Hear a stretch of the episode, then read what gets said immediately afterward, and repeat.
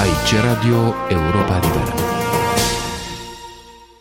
Este frapant nu numai uh, situația caselor de secol XIX, dar și a celor de început de secol 20, Bucureștiul având câteva ansambluri arhitecturale, aș zice, formidabile, comparabile cu cele ale Vienei în uh, Art Nouveau. Într-un fel, îmi pare bine că atrageți atenția asupra acestui lucru, pentru că fațadele totdeauna comunică ceva și ele sunt gândite de arhitect în așa fel încât au un mesaj, au o gândire în spate și până la urmă reprezintă o epocă foarte bine, iar Art Deco și uh, curentul respectiv legat și de muzică și de imagine, e un element foarte pregnant în cadrul unui oraș. Nu suntem la Oradea, nu suntem în singur oraș care este în Liga Orașelor Arnuvo din Europa. Dar și București are elemente foarte importante de genul ăsta și arhitectura interbelică, pe lângă scenele și compoziția fațadei,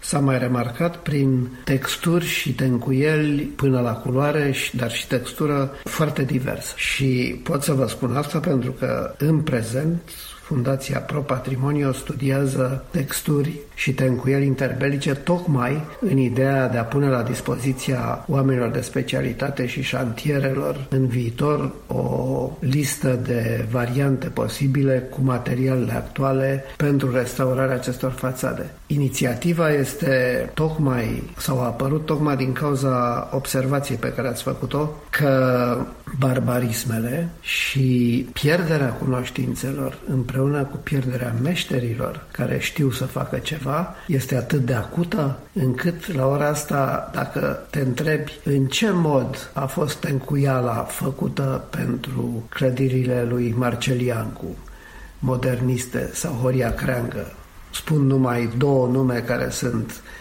de importanță internațională și care au lucrat în București. Deci în ce mod aceste tăincări sunt făcute, lumea nu mai știe. Nu mai știe să facă compozițiile, nu mai știe să repare. Deci este evident la ora asta faptul că dacă am dorit să restaurăm o casă a lui Marcel Iancu, nu am știut să o facem ca lumea și am face automat, chiar dacă am avea toți banii, mai prost decât a făcut-o el, cu limitele care erau limitele interbelice. Iată încă un lucru de care Bucureștiul ar trebui să țină seama. E vorba de o familie de meseriași, de oameni care știau să facă și erau educați în direcția asta și care acum au dispărut și de lipsa totală de interes a unui stat care până la urmă ar trebui să protejeze propria cultură pentru școlile de meserii și pentru ceea ce știu oamenii să facă. Argumentul în discuțiile astea ține de o observație și cinică și, aș spune, imbecilă, și anume răspunsul e așa, ce rost are să educăm dacă ei tot pleacă în străinătate? Pentru că știm cu toții că forța de muncă calificată și în domeniul construcțiilor se află în străinătate. Răspunsul este greșit, după mine, acei oameni care îi pregătim și pleacă în străinătate vor face foarte bine acolo și vor putea când e momentul să vină și să facă și aici, iar uh, o școală de meserie este o școală care este indubitabil necesară pentru un fond construit atât de mare. Mă refer aici la o chestiune foarte importantă, la un concept pe care noi de-abia putem să-l percepem în România și care se cheamă baucultur și care de fapt privește problematica orașului și a locuirii cu partea tehnică, cu partea socială, cu partea de întreținere și partea de prospectivă la un loc împreună și care fac ca să existe sau să nu existe mai multă sau mai puțină cantitate de bauculturi, de cultură a construirii orașelor în anumite locuri. Și din punctul ăsta de vedere, Aș spune că București a rămas în urmă. Stăteam și mă gândeam, ați fost atâta timp, atâția ani președinte al Ordinului Arhitecților, există o estimare aproximativă a situației la ora actuală, în ultimii câțiva ani? Ce număr de case ar avea nevoie de o restaurare și câte au fost de fapt restaurate, refăcute în București în acești 30 de ani? Răspunsul meu este că nu există o astfel de evidență și fac o mică paranteză care cred că e interesantă. O delegație de persoane din Israel a venit la un moment dat când eram președintele Ordinului Arhitecților să se intereseze câte sinagogi există în România și care este starea lor. Și pentru că n-am știut să răspund, am trimis această delegație la Ministerul Culturii care avea obligația să știe chestia asta, din multe motive și legislative și de altă natură, și care n-a știut să răspundă la întrebare. Întrebarea pe care mi-o puneți dumneavoastră referitoare la cât de multe lucruri și la număr și la evidență este o întrebare la care în România nu se poate răspunde precis. Nimeni nu știe asta. Noi am încercat, și asta este simptomatic, ca după ani de zile de activitate la Ordinul Arhitecților să ne dăm seama, un grup de oameni, nu toți, că este necesar să faci un raport pentru București. Un raport pentru București este un act pe care, în mod normal, guvernul ar trebui să-l ceară Ordinului Arhitecților. Nu-l cere din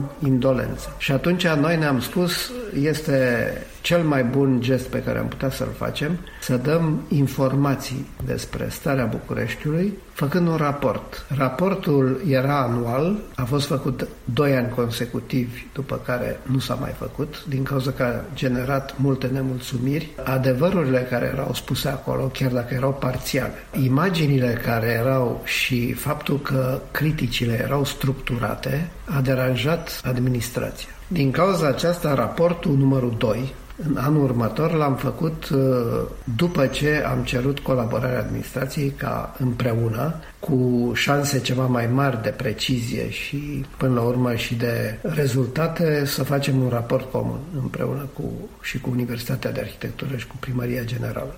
Din prudență și din lașitate, cele două instituții s-au retras. Am făcut raportul numai noi, Ordinul Arhitecților din România.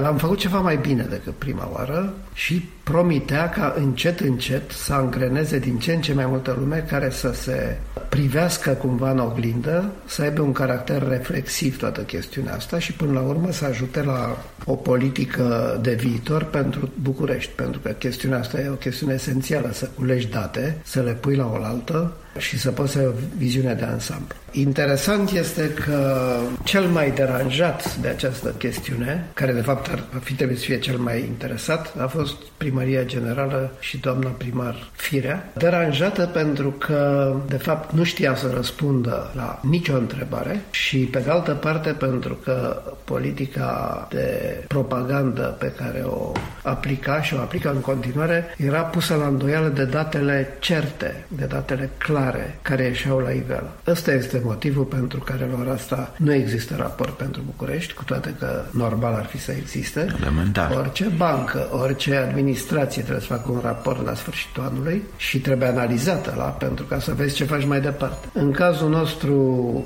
acest lucru nu e cerut, nu e dorit și deranjează. Ori cum poți să administrezi o capitală fără să ai elemente despre ea? Întrebarea pe care mi-ați spus-o, câte case s-au restaurat sau câte ar trebui, e o întrebare la care trebuie să răspund imediat, dar s-ar putea ca eu să nu știu. Dacă veți pune această întrebare administrației, nu va da niciun răspuns. Dacă o veți pune Ministerului Culturii, nu va ști ce să răspundă și așa mai departe. Deci, la ora asta pot să spun doar un singur lucru, că nici măcar nu știm spre ce tindem. Și eu aș putea să spun spre ce ar trebui să tindem, dar bineînțeles că e o chestie utopică aproape. Normal ar fi ca să existe o conștiință proprie atât de acută și de atentă la fiecare dintre bucureșteni, încât ei să se sizeze cei de făcut și fiecare să-și întrețină propria bucățică și atunci problemele legate de cine face și cine nu face să fie diminuate diminuată până acolo încât Ministerul Culturii ar fi bine să aibă un departament care doar să-ți atragă atenția peste cât timp se va strica un burlan și să-ți spună uh, am putea să te ajutăm recomandându-ți oameni, peste șase luni de zile va trebui să te coste de două ori mai mult pentru că se va strica în continuare. Și de fapt uh, acest serviciu să fie un serviciu în slujba cetățenilor. Chestia asta nu se întâmplă, toate lucrurile se lasă până la, cum am spus, precolaps pentru o clădire, după care invenția ilegală a primăriei referitoare la acele instituții care au fost create, nu știu câte, 20-30 uh, agenții, uh, pun schela pe fațadă, fac reclamă pentru ce urmează să facă și cu prețuri de două ori mai mult decât normal fac niște lucrări care s-ar putea să nu fie cele mai corecte. Deci lipsă de transparență și afaceri, din nou, ilegale sau necurate, acolo unde lucrurile ar putea să fie rezolvate mult mai simplu. Pentru a conchide, viitorul Bucureștiului aparține inexorabil profitorilor imobiliari? Cred că orice oraș are direcții diferite de și ponderi diferite în dezvoltare sau în transformare, pentru că nu e neapărat dezvoltare ceea ce se petrece. Cred că orașul nu moare, deci asta este evident. Singurul lucru care moare este sănătatea din uh, cetățeni, un anumit uh, gen de standard de viață și faptul că în momentul când tu n-ai grijă de lucruri, nici ele n-au grijă de tine, într-un fel e o chestiune de reciprocitate care se petrece între obiect și om, dar și între instituție și omul de pe stradă și din punctul ăsta de vedere, cred că București este într-o situație grea. Dacă stau să compar un anumit uh, spirit pozitiv și care chiar naște simpatie referitor la ce se întâmplă la Cluj și uh, părerile, angoasele și dezinteresul din București, diferența e foarte mare. Din nou, dacă stau să compar modelul după care certurile profesionale se petrec în, uh, într-un oraș cum Iorade sau în altele, îți dai seama că nivelul este a unei conștiințe de grup colective care e mult mai ridicat decât la București. La București există un, un gen de abandon la scări diferite. Revin la Burlan pentru că și eu am observat chestia asta. Deci de la Burlan până la oraș și chestiunea asta este dezamăgitoare. Noi stricăm cu aceeași viteză și cu aceeași cu mulți bani când de fapt am putea să reparăm. Gândiți-vă la parcuri, gândiți-vă la cursurile de apă, gândiți-vă la zonele pietonale, gândiți-vă la casele abandonate în oraș care stau de ani de zile. Gândiți-vă numai ce se întâmplă în piața Amzei cu o piață întreagă care este rezultatul unui concurs de arhitectură în care s-au băgat bani și unde nu se întâmplă absolut nimic și în paralel la energia pe care o sumă întreagă de persoane respectabile care au tot meritul să fie încurajate, nu sunt băgate în seamă. Aici vă dau exemplu despre extraordinara colecție de obiecte pe care Radu Dumitriu și soția lui o dezvoltă, o fac, în, o fac să crească în fiecare moment și în care statul român nu are niciun fel de interes să o pună în valoare, toate că este o chestiune care de interes internațional. La fel cum aș putea spune că utilizarea spațiului public, calea Călăraș și alte zone pe care Arcel încearcă să le dezvolte și care ar trebui să le facă împreună cu primăria și susținuți de primărie în cel mai înalt grad, le fac singuri, greu și cu rezultate mult mai mici pentru comunitate cât ar fi putut ele să fie dacă erau susținute. Dar asta nu înseamnă că lucrurile vor merge la infinit așa.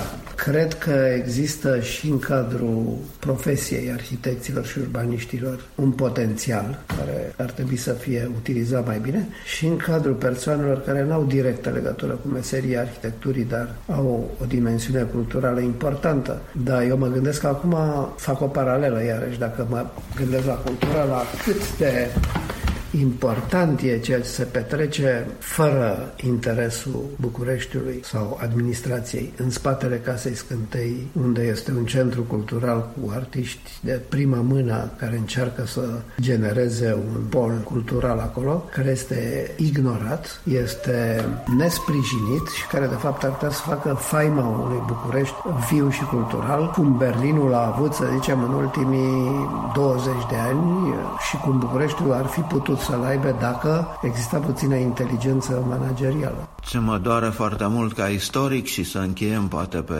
această întrebare este dispariția implicită a memoriei istorice, a memoriei unei categorii de, de români, a celor din viitor, a generațiilor viitoare. Care nu vor mai avea referințele concrete. Se vorbește mult de moartea martorilor uh, celui de Holocaustului, să spunem, uh, celui de-al doilea război mondial. Moartea clădirilor în București e cumva echivalentă ca efect asupra uh, memoriei viitoare. Absolut. Sunt, fără să fiu istoric, simt asta foarte puternic, pentru că ocupându-mă de, în profesia de arhitect de restaurare, dar nu numai, și de reconversie sau de conservare, există nuanțe în, toate, în toți acești termeni, îmi dau seama că o tencuială, un strat de tencuială pe un perete, deseori poate să fie echivalent unui roman sau unei biografii a unei persoane și vă dau un exemplu prin care am trecut și care probabil că multă lume îl știe, dar foarte multă lume nu îl știe și anume la Casa Mincu, care e sediul Ordinului din București, sub tencuiala pe care a făcut-o Ion Mincu când s-a mutat într-o casă veche care nu era a lui, era al unui alt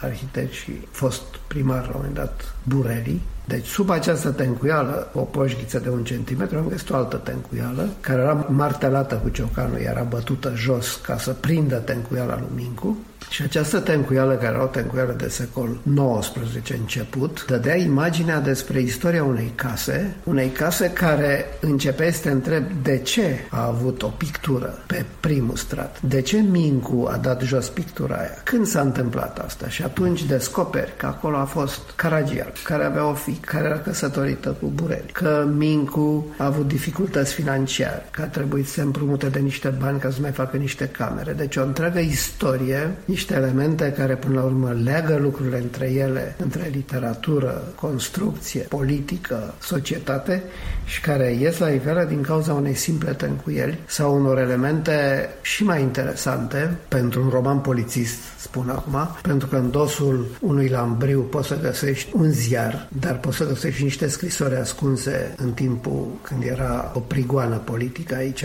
în anii 50-60 și atunci poți să reconstitui până la urmă istoria unui oraș, care e o istorie și diversă și extrem de bogată și în care suferința este la oaltă cu evenimentele. Îmi aduc aminte că la 60 de centimetri sub pardoseala unei case istorice din centru, care aparținuse și familiei Odobescu la un moment dat, am găsit un cadavru la 60 de centimetri, deci foarte aproape îngropat și uh, echipa de constructori a fost uh, oripilată, am chemat imediat poliția, era un cadavru care se pare că nu era interesant pentru poliție, a venit, a băgat toate oasele într-un săculeț și au plecat cu ele și probabil că omul murise, se pare, prin anii 40-50, așa, nu se știe când. Noi am descărcat de sarcina, să zicem, arheologică partea asta, dar hai să ne gândim altfel, că ar fi existat uh, o investigație mai atentă și că ai fi descoperit o istorie a casei care e o istorie sumbră, dar care completează până la urmă viața orașului, care și îmbogățește într-o măsură remarcabilă, până la urmă, trăirea unor generații și respectul pentru ele. Deci, partea istorică este esențială. Dacă chestiunea asta dispare din, cum am spus, indolență, frică, lașitate, noi nu are sens să construim. Pentru că, de fapt, construitul este un act de reluare și de aducere aminte. Altfel n-ai nevoie să construiești, că, de fapt, ai putea să te pui într-o pungă de plastic și să aștepți. Aici Radio Europa Liberă.